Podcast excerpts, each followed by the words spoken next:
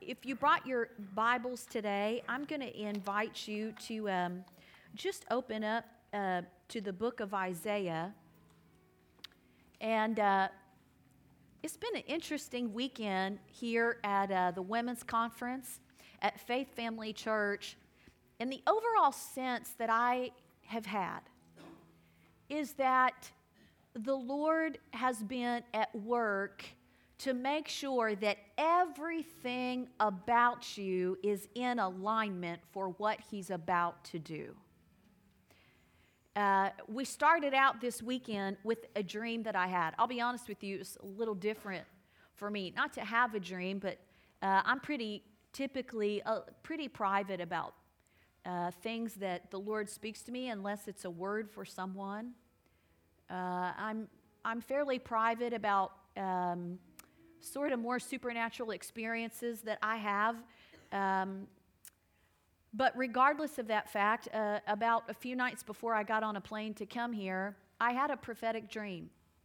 And in this dream, I walked into a church service, and it was fairly toward the end for some reason. When I walked up to the front at the dismissing of the service, there was a minister that had ministered that night. It was a nationally known minister, and I actually know this minister on a personal basis to some degree. And so when I walked up, she saw me and said something to me.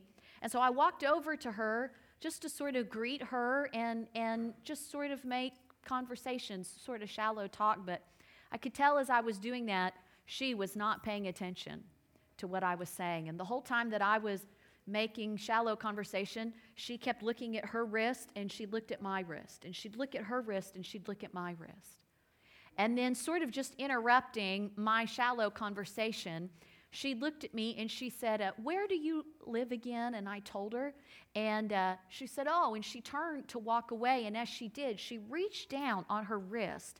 She took a watch, it was a diamond watch, off of her wrist, and she slapped it onto mine. And when she did, she got real serious, and she kind of leaned into my face, and she said, "It's time." And I woke up. I don't just take every dream as from the Lord or consider every dream a prophetic dream. It's actually fairly rare that I dream. But there was such a weightiness that was like a residue on me when I woke up, that I knew this was from the Spirit of the Lord. And I recognized immediately that there were layers to this dream. Paul talks about this. He calls it the manifold wisdom of God. And so I knew there was a layer that was speaking to my personal life and speaking to the ministry that I am called to carry. But I also knew that there was something that God was saying about the time and the season we're in the body of Christ. And I also believe that because this happened just a few days out from my coming to you, I believe that it is specifically a word for this house, that it is time. And there is this sense that as this declaration is made over you, and even just the little bit of time that I have had here, I've had the sense that this isn't a shocking thing to say to this house, that there's sort of been this background understanding of we are coming into a new place, and there is this sense for those of you who have spiritual eyes to see and ears to hear, not just for your lives, but as a part of this body, we need to get things ready. And the readiness that is required to move into something new with the Spirit of God is that each part of you be in alignment, be lined up to His will, His plan, and His purpose. Because it's real hard to move something forward if half of you doesn't want to go. It's real hard for you to, make a move forward into something if there are pieces of you that are tucked over here and tucked over there, and all of a sudden you go to make a move, and it's like, the top of you moves, but your feet are stuck, and you just kind of, you jolt forward, but there's no real forward progression because every piece of you has got to get lined up in alignment to the purpose of what God is moving you into. And so God is so good in His kindness and His mercies that there is such mercy for transition, that his mercy comes on you to help you adjust, to help you shift and change, to help you let things go. Mercies help you shift into a place of lining up to the purpose of God so that when you take a step because it's time, all of you moves into the new. How many of you are glad for mercy for transition? I can tell you that through the course of my life, I think there's some transitions that didn't feel real smooth. It was more like getting dragged behind a truck on a gravel road, you know. You just felt like you hit every bump and a pothole along the way, and you go, oh, I mean, you got there, but it was not a pleasant experience. And I don't know about you, but, you know, I really prefer the smooth ride. I really prefer to go the direction of the mercies and the grace of God going, you know what, everything that would be like a hard place, let's just go ahead and deal with that right now by my grace so that I can move you into what I have for you. And I'll be honest with you, a lot of the bumpy transitions, it was on me. It wasn't on God. It wasn't because he didn't prepare me. It was because I made it harder than it really had to be. I lamented, oh God, how could I change? Change? Oh God, no, I really like this. This is fine, and I'm doing a good thing, and I don't want to change. It's taken me a long time to get here, and this new thing that I feel you moving me into, I don't even know what it is. I don't know what it looks like. I got this under control. God, I like to be in control. I like to know how things are going to be, and now you're just talking to me about changing things. Change to what? I don't know. How am I going to look sharp doing that? And so until you can paint me a perfect picture, I'm not going. And all of a sudden, the grace lifts for the place that you are. And what used to be pretty easy, all of a sudden gets bumpy. And you're going, God, what's going on? And he said, I told you it's time. And so we make things harder than they have to be. Number one, when we drag our feet. Number two, when we don't yield to the time that we're in and the change that's happening. And let his mercy come upon us to get us ready for what is uncomfortable to our flesh. I sort of define this place as living under what I call a false sense of peace, where, you know, some things kind of start coming up in your heart that maybe God starts asking of you, requiring of you, and you just, instead of just being an outright disobedience, we have Christianese vocabulary for this, and so instead of just saying, no, God, I don't want to obey you, we say things like this, you know, I'd love to, but I just don't have a peace about that, right? I'd really like to, but you know, I really believe in the timing of God, and I'm just not sensing it's time for me to make that kind of a commitment. I'm just not sure that I have a peace about giving that up. I mean, trust me, I'd love to. And if Jesus appeared in my room and just told me, you know, all I ever did, then I'd gladly do it. But right now, I just don't have a peace about that. And what we're really saying, it's not a spiritual peace, it's uncomfortable to our flesh. And so our spirit is saying it's time, but our flesh is going, meh, meh, meh, and we're going, oh, turns out I don't have a peace about that. Must not be God. I'm off the hook. Am I in anybody's business today? Don't worry, he's been in mine too, so you're in good company. So living in this place of a false sense of peace can rob you of the next season that God is moving you into. And if we are willing to admit that what we've been saying we don't have a peace about is really just our flesh being uncomfortable, then all of a sudden, if we'll recognize that, then we can throw that off and say, all right, God, go ahead, make me uncomfortable, because your plan, your purpose, your will really is more important than my will, and I will once again sing the song, I surrender all. It's not a real popular message in 2019 to the American church. I surrender all is not our favorite song anymore. I mean, we got a lot of songs that we like, you know, like Blessings Are Overtaking Me, right? And man, I'll sing those with you all day and all night. But the only way that you walk in the reality of that and get beyond just singing the song is if your heart is in the place of I surrender all. And when you get into the place of I surrender all, now you better get ready for blessings to overtake you. Because what does the word say? The willing and the obedient shall eat the good of the land. And have you figured out by now that when God calls something good, it's not just okay. It's good. Amen? I want you to look at your neighbor and say, it's time. It's time, it's time, it's time. Church, I'm excited about what God is doing with you. I want you to look in Isaiah, did I tell you where?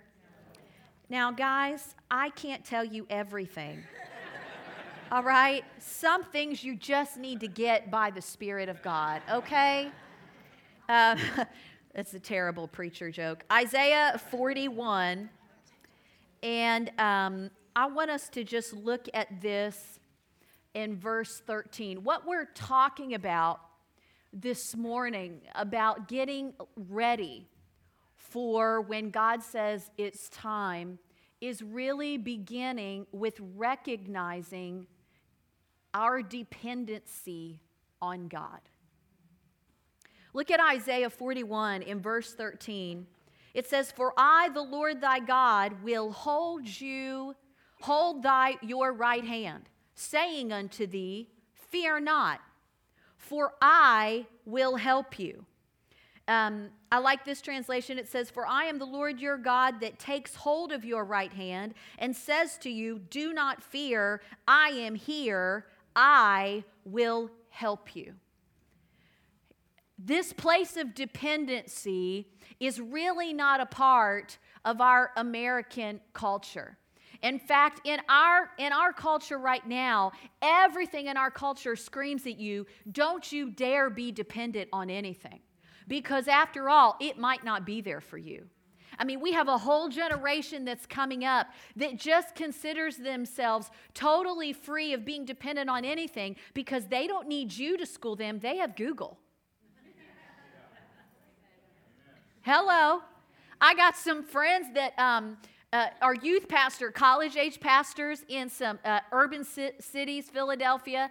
And so I was speaking to a group of youth pastors, and so they were doing this round table discussion, and this youth pastor in Philly, he stood up, he goes, "Let me tell you what it's like to minister to this generation." He said, "I'm up preaching to my youth group a few weeks ago, and I tell this story, and I give them some facts, and this new kid sitting in the back raises his hand and goes, 'That's not true, I just Googled that.'" He's like, "Dude, you can correct my message later. I am preaching right now, you know." He's like, "I got people that I'm thinking that they're listening, getting fed the word of the Lord, and they're back there Googling everything I tell them to see if Google says it's true or not."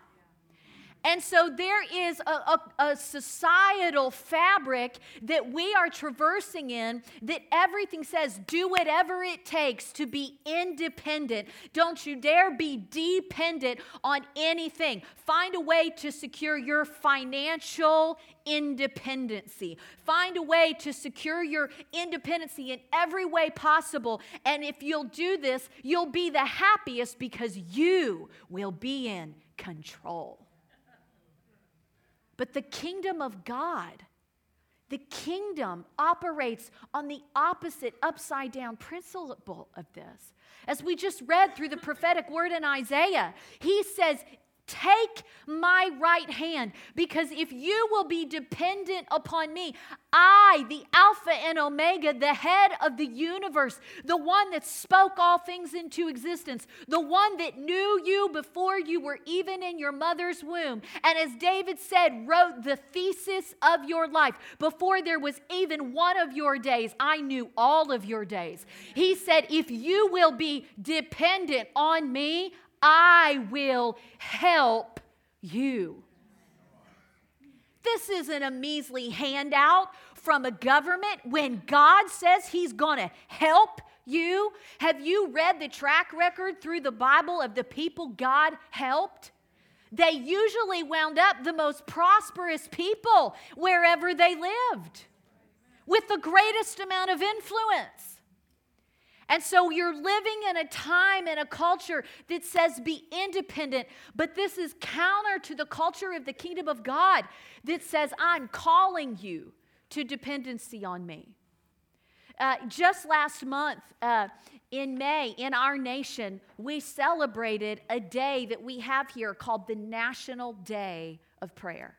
How cool is it that we have that?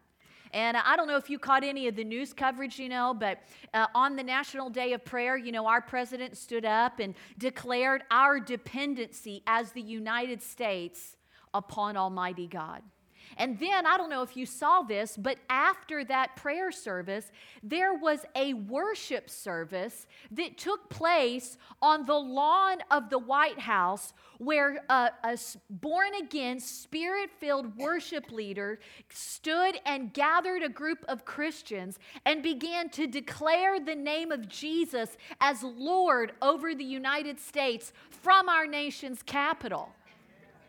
Hey, I'm just saying we need to celebrate the wins in 2019, because if you listen to the news, they'll have you believing we're a godless nation. We have rejected God, but I'm telling you that just last month, from the highest place of authority in this nation, the name of Jesus was just declared.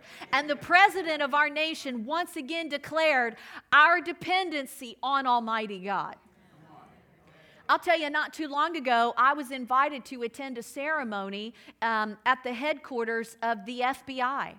And do you know that as you walk down the hallways of the FBI, that inscribed on the wall is the scripture verse, the wicked flee when no one pursues, but the righteous are as bold as a lion. I thought, they can't write God out of our history. It's literally inscribed in the walls of the institution of our nation. I know you're thinking right now, why was she at the FBI headquarters? I hope she's doing okay. Everything came out fine. Praise the Lord. No, I was there to attend a ceremony. I want to share this with you. I don't know if you're aware of this, but the National Day of Prayer actually came from a challenge issued to the United States Congress and Senate by Reverend Billy Graham. And he was invited to address a joint session of the Congress, House of Representatives, and our senators, and it was right at the beginning of the Korean War. And there was a lot of decisions that they were considering. And they invited Reverend Billy Graham to come and speak to them. And so at the end of his address, he made this statement and he issued this challenge to our government leaders. And he said, wouldn't it be a wonderful thing if the people of our nation could see the leaders of our nation bow their knee and acknowledge their dependency upon Almighty God?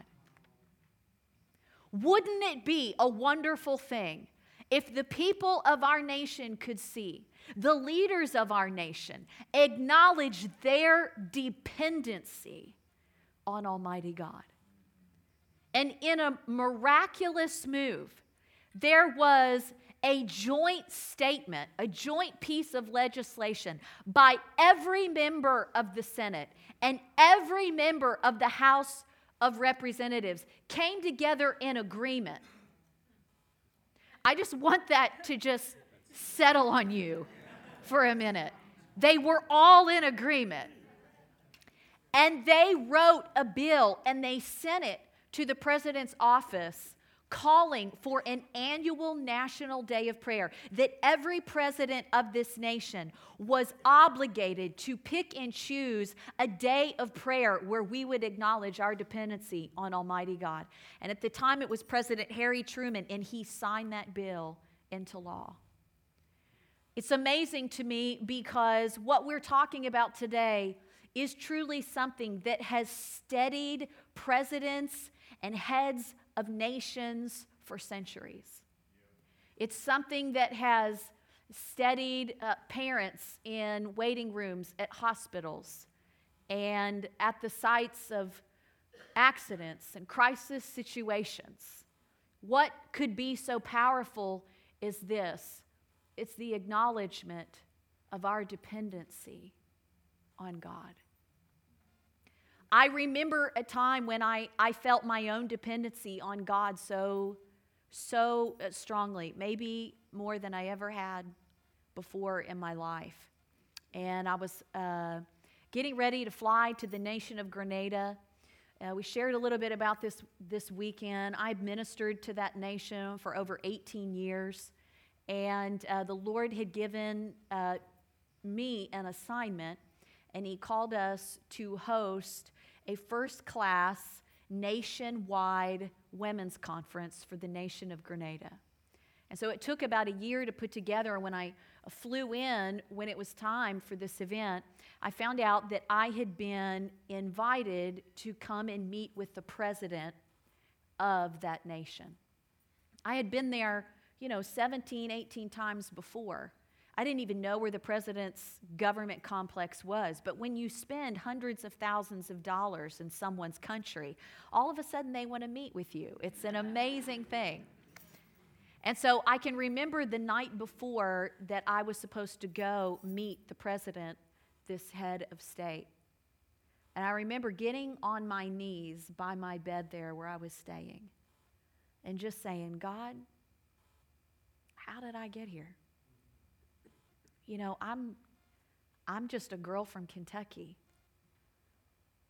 And what am I going to say? How am I equipped to handle meeting with the head of a nation? And in that moment, on my knees, suddenly the word of the Lord came to me for that president. And I thought, God, what is this going to look like, And I just remember that night acknowledging my total dependence on Him. So that next morning, I got up, got ready. We went to the government complex. And you don't just walk in to the office of a president of a nation and meet them like you do anybody. You don't just walk in and say, hey, how's it going? Sure, I'll take a caramel macchiato and, kick back and shoot the breeze. So when you arrive, you meet with their staff, and they begin to walk you through a series of protocols. And so these meetings are not left just to happenstance. They're actually very formatted. And so they began to walk us through the protocols of titles and all of that, and then they began to walk us through how this meeting would go. And they said, you'll walk in, the president will acknowledge you, and once he is seated, then you are to be seated, and the president will speak first, and he will begin to address you by your title and thank you for all the work you've done in Grenada and make whatever statements he'd like to make about the current situation of their nation. And when he's done, and only when he is done, then you are allowed to thank him for his remarks of what you are doing in the nation and respond to any question he might ask. And then you will stand and shake hands and exit, and the meeting will be over.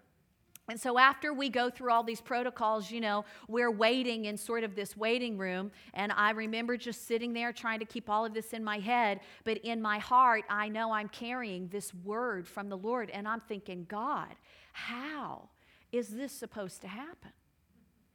And so all of a sudden the door opened and a gentleman came in and he looked at me and he said, it's time.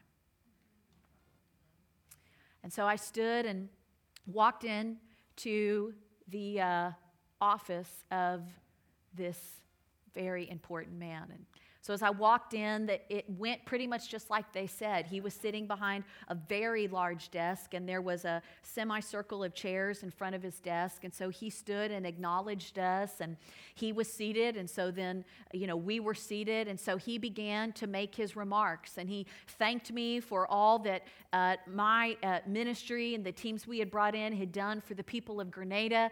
And he made very kind remarks about the event we were about to do, and he extended every courtesy to us. And then he began to make remarks about the state of their country and things that were happening. And so when he was done, it was my turn to respond. And so I began to do, what they had instructed us to do. And so I thanked the president for the time to meet with him. And I told him about how God had put a love for his nation and the Caribbean islands in my heart. And all of a sudden, as I was doing this, suddenly I recognized in my heart, here's a window. You see, when God says it's time, once you're in alignment, what you need to do is start looking for windows of opportunity. And suddenly, I'm in the middle of walking through the protocols. And in my spirit, it was like a flash. When a window of opportunity comes, you don't go home and pray about it for 4 days. When a window of opportunity comes, you got to take your cues from the Holy Ghost, because you will walk into rooms you never knew you were going to be in. You will sit in meetings. You will be standing across from people in a moment. And all of a sudden, just as you're going through pleasantries, you will sense a window of opportunity. And so as I'm sitting there, this window of opportunity just begins to dawn on my heart. And I looked at that president and I said, "Sir, as we have been coming to serve the people of Grenada, we have also been praying for the people of Grenada. And, sir, as we have been praying for this nation, sir, we have been praying for you." And I said, "It would seem in praying for you." And I began to relay to him the word of the Lord. I said, "Sir, in praying for you, it would seem that there are some political relationships that have been long-standing, that have been closely allied around you. And for whatever reason, those political relationships have begun to distance themselves and walk away. And it would be typical in your political prowess to sort of reach out and reassure those relationships and pull them back. But I believe that the Lord wants you to know that if you will let them go, let them walk away, you and Grenada will be better off for it."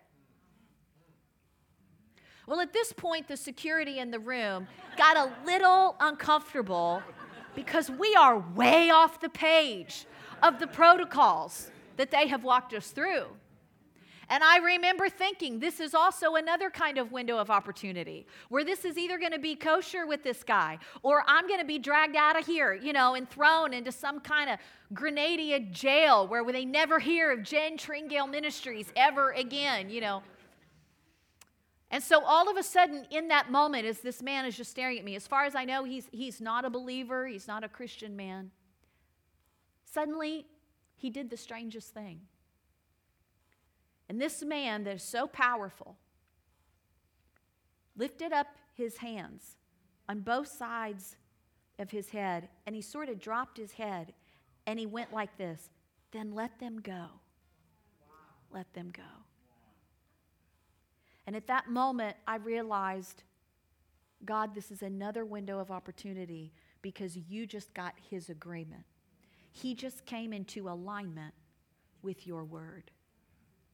And I knew that there was another window here. And so in this moment, I said, "Sir, may we have a word of prayer together. May I pray for you?"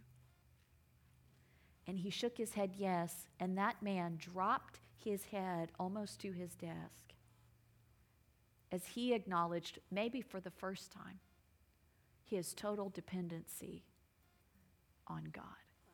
Wow. You see, our dependency on God is our most powerful position. It can be so easy to slip over into places of ambition. And ambition will drive you, but acknowledging your dependency on God will lead you into the places that God has prepared for you. This is the position of power.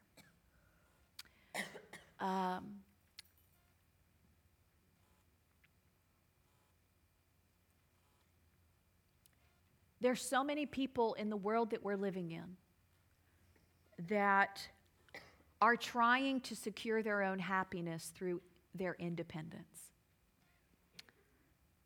And it's really sad, because it's never going to be enough for them. because we do not have it within ourselves to secure ourselves. We are actually pre-made and pre-wired to be dependent on Him. It's what empowers us. It's what pulls us to our full potential. It's the only way we're going to hit on all cylinders of everything God made us to be. It's not when we get good enough. It's not when we get strong enough. We get the strongest when we are actually so dependent on Him. That's when you see the best of you come out of you. But the world tries so hard to secure. They buy the lie and they try and secure their independence, their happiness through their independency. And sooner or later, they all find out that it's not enough and it doesn't work. I've known multimillionaires that have secured their own independency financially and security in every way, and they still hit rock bottom and bottom out. And so when humanity finds out that in and of themselves they're not enough to secure their own happiness, humanity reaches for the next step and they move from independency to codependency. And codependency reaches out typically from human to human and says, I now need you to make me happy.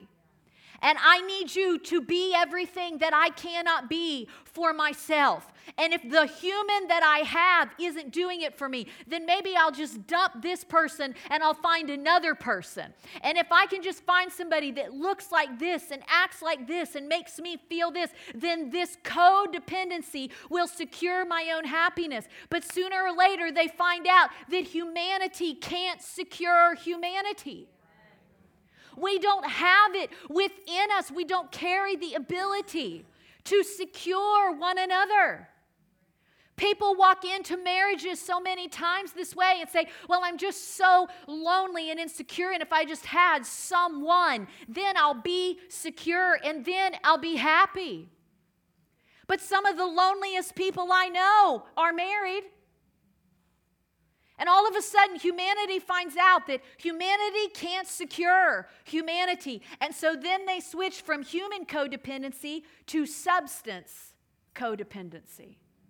This is why we're living in a culture full of multi-generations of alcoholics and substance abuse victims, where all of a sudden they look to whatever the substance is they've grabbed onto, usually the one they're most familiar with, to try and secure themselves from the inside.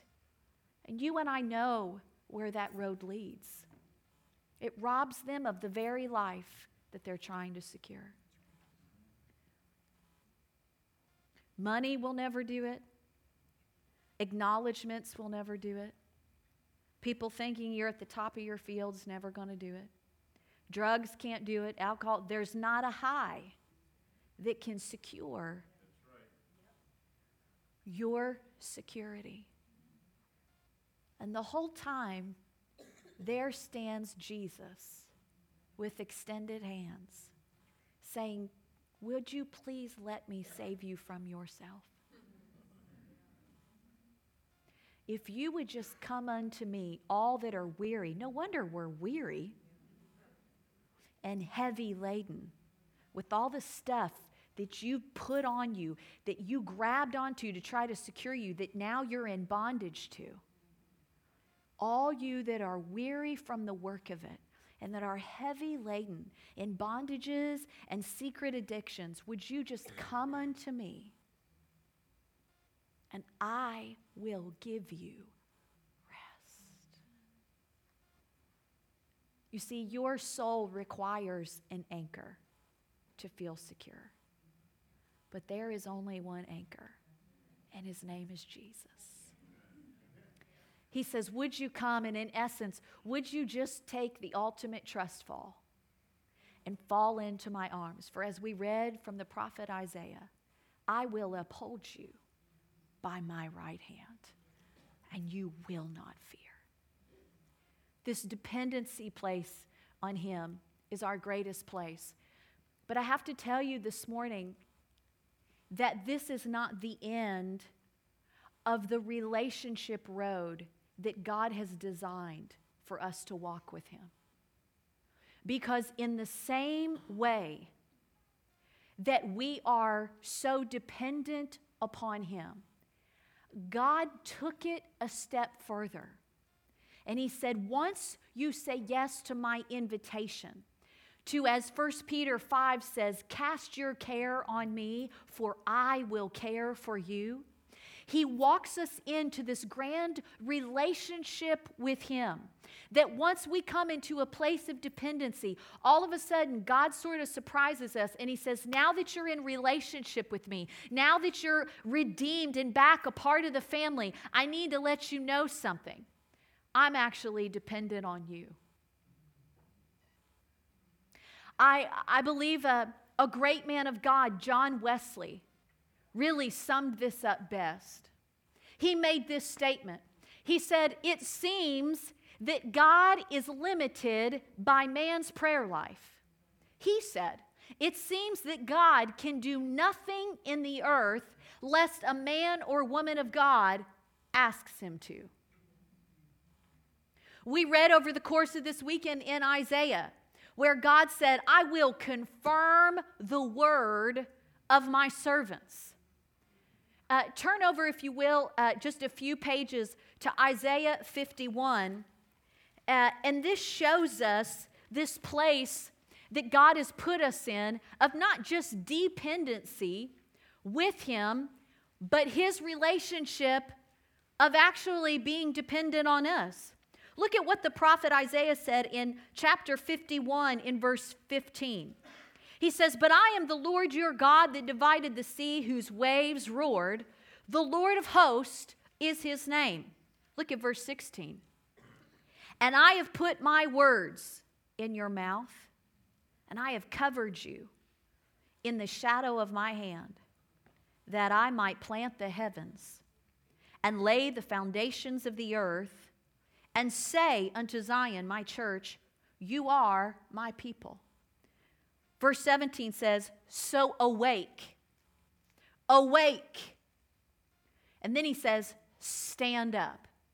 If you turn one page over in my Bible to chapter 52, again, the prophet Isaiah makes this statement in verse 1. He says, awake, wake up. Put on your strength, O Zion, and put on your beautiful garments. You can almost hear a reverberation, maybe of the same tone, the same spirit that was in the words of Reverend Billy Graham when he issued that charge to the House of Representatives and to the Senate, and he said, wake up, acknowledge your dependency on God, because what you need God to do in this nation, he's actually dependent upon you. The prophet Isaiah says, this is how this thing's going to happen. When you get in dependency on me, I'm actually going to put my words in your mouth. And when you speak my words, I'm going to plant the heavens in the earth. Amen. We said this weekend, that did you know that our God is so audacious, he actually believes that the city of Omaha is his. Amen. Doesn't the Bible say the earth is the Lord's and the fullness thereof? I mean, he takes it literal. He believes all the businesses are his. He believes your school systems are his. He believes your government is his. He believes all the components, all the industries, all the corporations, everything that goes on here, God actually believes it's his. And he has plans for planting the kingdom of God in the city of Omaha. And in case you're waiting, he's not going to send a visitation of angelic ones from heaven to make it all happen. He doesn't need to. He's got you. And he said, so I'm going to send you into places in this city. And as you take positions and places, I'm going to give you things to say. I'm going to put my words in your mouth. And when you say what I tell you to say, I'm going to plant the heavens in the earth. Hallelujah. Paul talked about this. He said, you are no longer slaves, you are, what did he call us? Friends. Then in another place, he took it a step further and he said, you are co-laborers with God. He didn't say you're spectators. He said you're co-laborers. God has walked us into this divine sort of romance of a relationship with him, where he says, be dependent on me, but then watch, because I'm actually dependent on you. What kind of God would do that? A God who is a God of love. I never saw this play out so much as, I don't know, maybe about 4 or 5 years ago. And I was taking a team over to Grenada, and to be honest with you, on this particular trip, we were just going to go in and strengthen the local churches, you know. And so we were on the plane heading over there, and I was sitting on the plane, and I said, Lord, you know, we've sought you about this particular assignment. You've given us some direction to strengthen the churches, and we're going to do that. But God, is there anything else you'd like to say to me about this trip? You know, the interesting thing is I had this sense in my heart that when I did that, it was like God was so pleased that I asked him that. It was sort of like, Jen, I'm so glad you asked. And so the voice of the Lord came up in my heart. It was an inaudible voice. And he said, I'm so glad you asked. And he said, yes, there is. I said, all right, Lord, I'm listening. He said, on this trip, I want you to conduct spiritual business. Well, to be honest with you, I'm thinking, this is 14, 15 years going to this country. If we haven't been conducting spiritual business, what have we been doing? But boy, I'm so thankful for men and women of God in my life that trained me how to work with God. And I learned a lesson that when God speaks something to you, even if you think you know what he means, the smartest thing you can do, rather than slap your own interpretation on it, is hold that back up to the Lord and say, now, God, what do you mean by that? Because he's always going to show you more. And so I certainly didn't understand. And I said, God, what do you mean by conduct spiritual business? And then God said something to me that, to be honest with you, I think is maybe one of his favorite things to say to me, because he says it so often. And he said, oh, Jen, I'll show you when you get there. And I'm thinking, God, I'm open right now. I'm sitting on this plane for another 5 hours. It'd be great to know ahead of time for a change. And he wasn't moved by that in the slightest, you know. And so apparently I was on a need-to-know basis.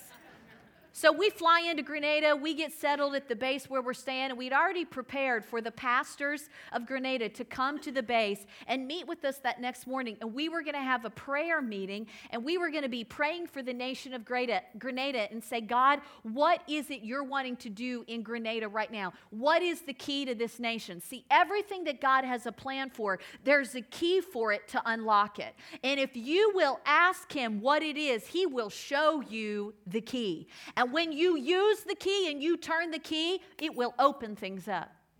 So we've got these pastors coming in, you know, and so they gather in. And so I've got my team there. I said, now we're going to be praying for the nation of Grenada. So this isn't the time to pray for your grandma and pray for the desire of your heart. And if you have a heart for China, that's great, but we're praying for Grenada. And so we began to just kind of school them, you know, about how to pray corporately. And we just said, you know, the way that you can pray, we're going to be praying in the Spirit, pray the Word. The way that you pray is you put your personality into your prayer life.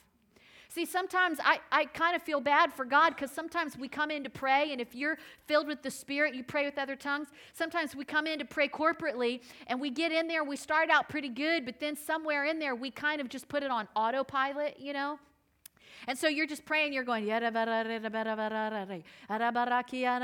then all of a sudden your mind is like, I need to go to the grocery store and pick up groceries for tomorrow. I think we're out of laundry detergent. And you go, oh man, I'm supposed to be praying. You know, am I the only one that's been there? And so I was coaching them, and I said, look, the way that I was taught, the way that I learned, is you pray in tongues with the spirit of faith, and the way you do that is you put your personality into it. God gave you that personality.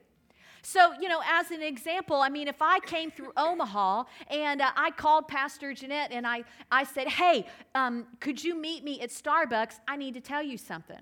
And she said, well, you know, okay, sure. And so she comes to Starbucks and slides in, and so she's like, Jen, what is it? And I said, I have something to tell you. She said, okay. I said, I just want to tell you that I came through and I went to the mall. And when I went to the mall, I went into Macy's. And when I was in Macy's, I saw this top and it just looked like you and it was amazing. I don't know, maybe it wasn't. And it was kind of blue, but it was kind of this. And I can tell you right now, she'd have her phone under the table, you know, texting Pastor Tony saying, call me with a fake crisis and get me, because this bottom line woman is not going to waste time. Hello. And who could blame her? But now on the other hand, she slid into Starbucks, you know, and she said, well, Jen, you know, what is it? What is it? And she sat down and I said, hold on to your seat. I'm just minding my own business, walking through the store, and I see the top of my life, and it occurs to me, you would look amazing in this top. And it's blue, and then it's got this, and I'm just going on and on. And in just a few minutes, she's going to be like, Jen, stop talking. We're going to the mall. I'm going to get that top. Why? Because I put my personality into it. Why, when we go to talk with God, do we, it's poor God, you know, he's got to listen to this. And so we're saying pray with the spirit of faith. Pray like you're in the know when you pray in tongues, because you are. The Bible says your spirit, your mind is unfruitful, but your spirit is praying, and you're praying out mysteries. So by the time we told him this, this team is like, Jen, stop talking. We're excited to pray. And so we started praying for Grenada. So we get into prayer, I don't know, maybe 15 minutes or so. And I'm thinking I probably need to just stop everybody praying and check in with the team, because we've been praying for a while. And I'm glancing at them, and I can tell they're hanging in there, but they're kind of giving me the one eye. You know what I mean? Where you're praying, but you're kind of looking at the leader going, does she know what we're doing? Because I'm not really getting anything.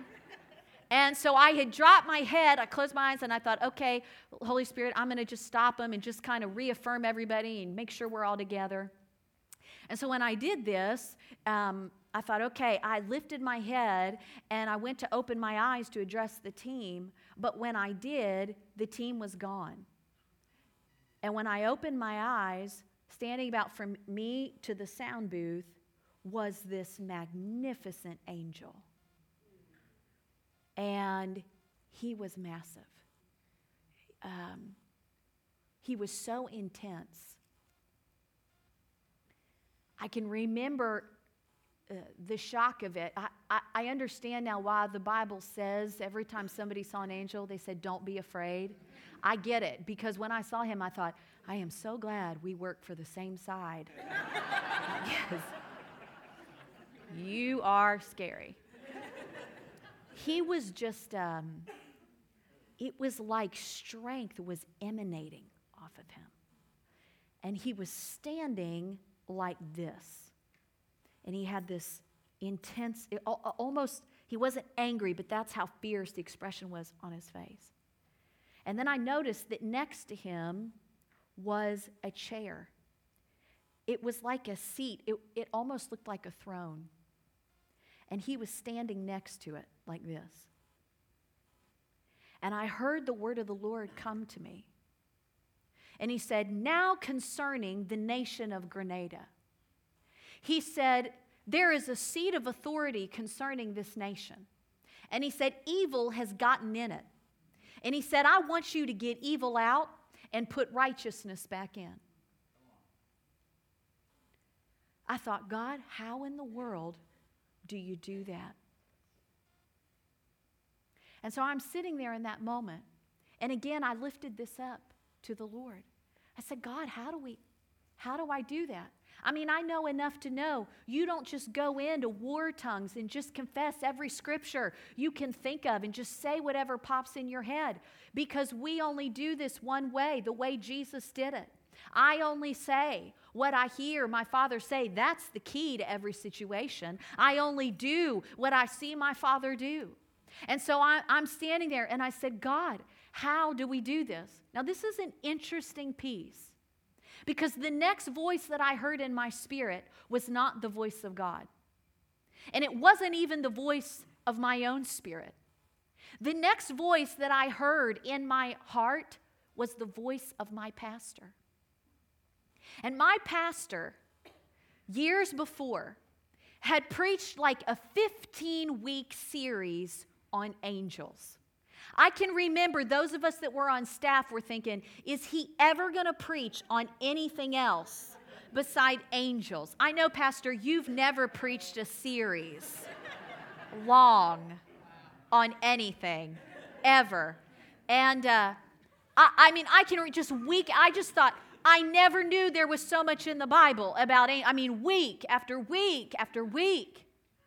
But there was this one Sunday that we came in, and Pastor got up to announce the message in this series on angels. And he said, today the Lord's given me a word, and I'm titling it, How Angels Help Apostles Shift Regions. Wouldn't you like to hear that message? Well, you can for $19.95. No, I'm just kidding. I'm just kidding. That's what I heard come up in my heart. And I thought, I just said to the Lord, I said, well, Lord, I hear what you're saying to me, but I don't know that right now I'm standing necessarily in the office of an apostle. And the Spirit of the Lord spoke to me, and he said, did you send yourself on this assignment, or did I send you? I said, Father, you sent me. He said, is an apostle not a sent one? I said, yes, sir. He said, then you are functioning under an apostolic authority. I can't tell you how glad I was that on the 15th Sunday of Pastor preaching on angels, I wasn't sitting out in the coffee cafe because I'd heard it all before.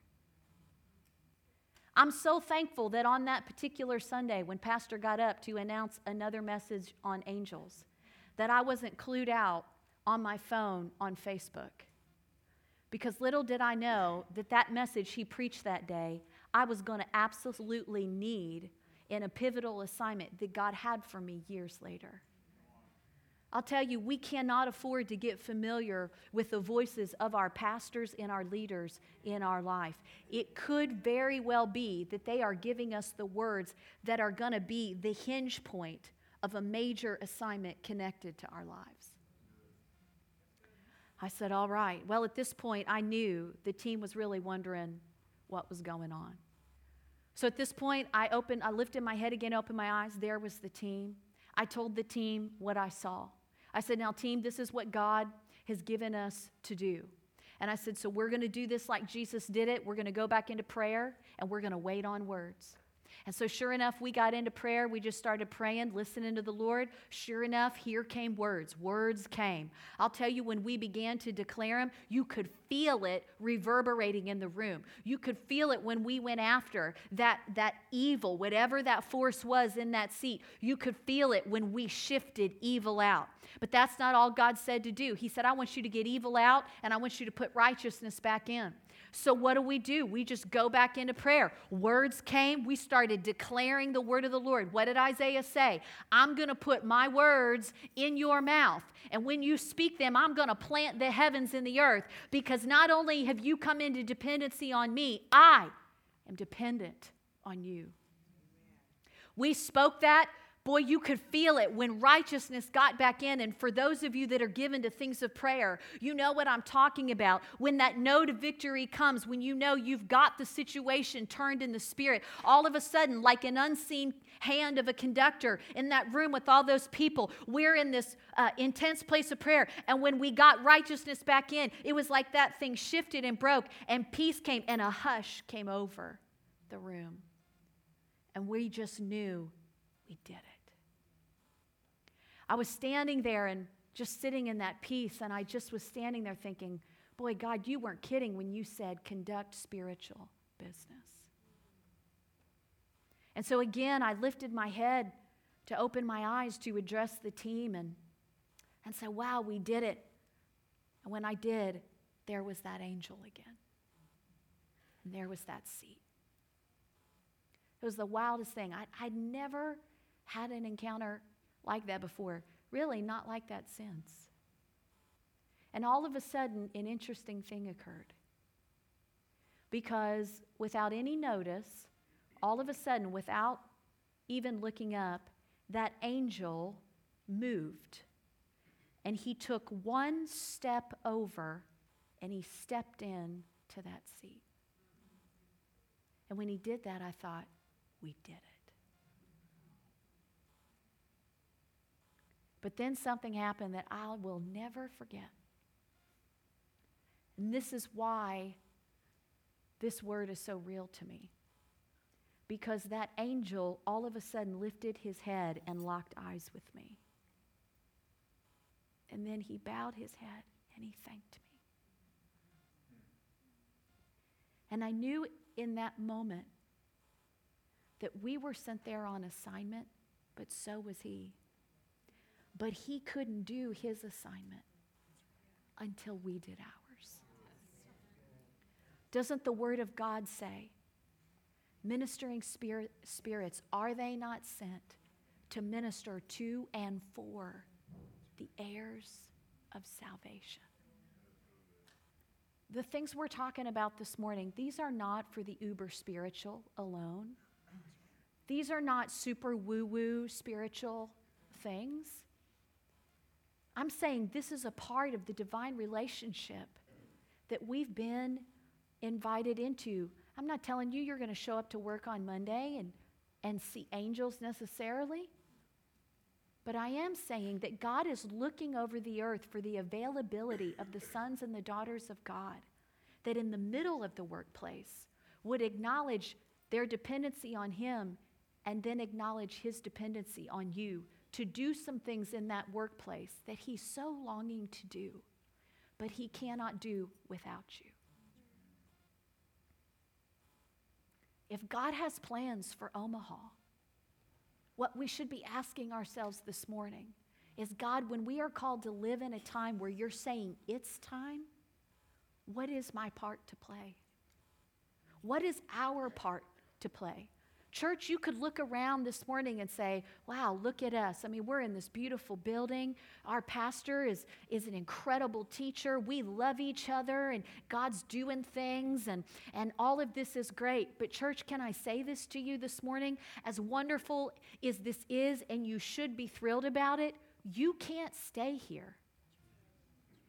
Because you and I both drove past subdivision after subdivision of hundreds of broken homes and broken people and broken families that are in the fight for independence or in the bondages of codependence, that have no idea that there's a Savior with outstretched hands that isn't waiting for them to fix themselves. He's saying, come unto me. And they're not going to just get themselves up on a Sunday morning and randomly drive to this church and walk themselves in. They probably are going to need to encounter and have a conversation and maybe even develop a relationship with you.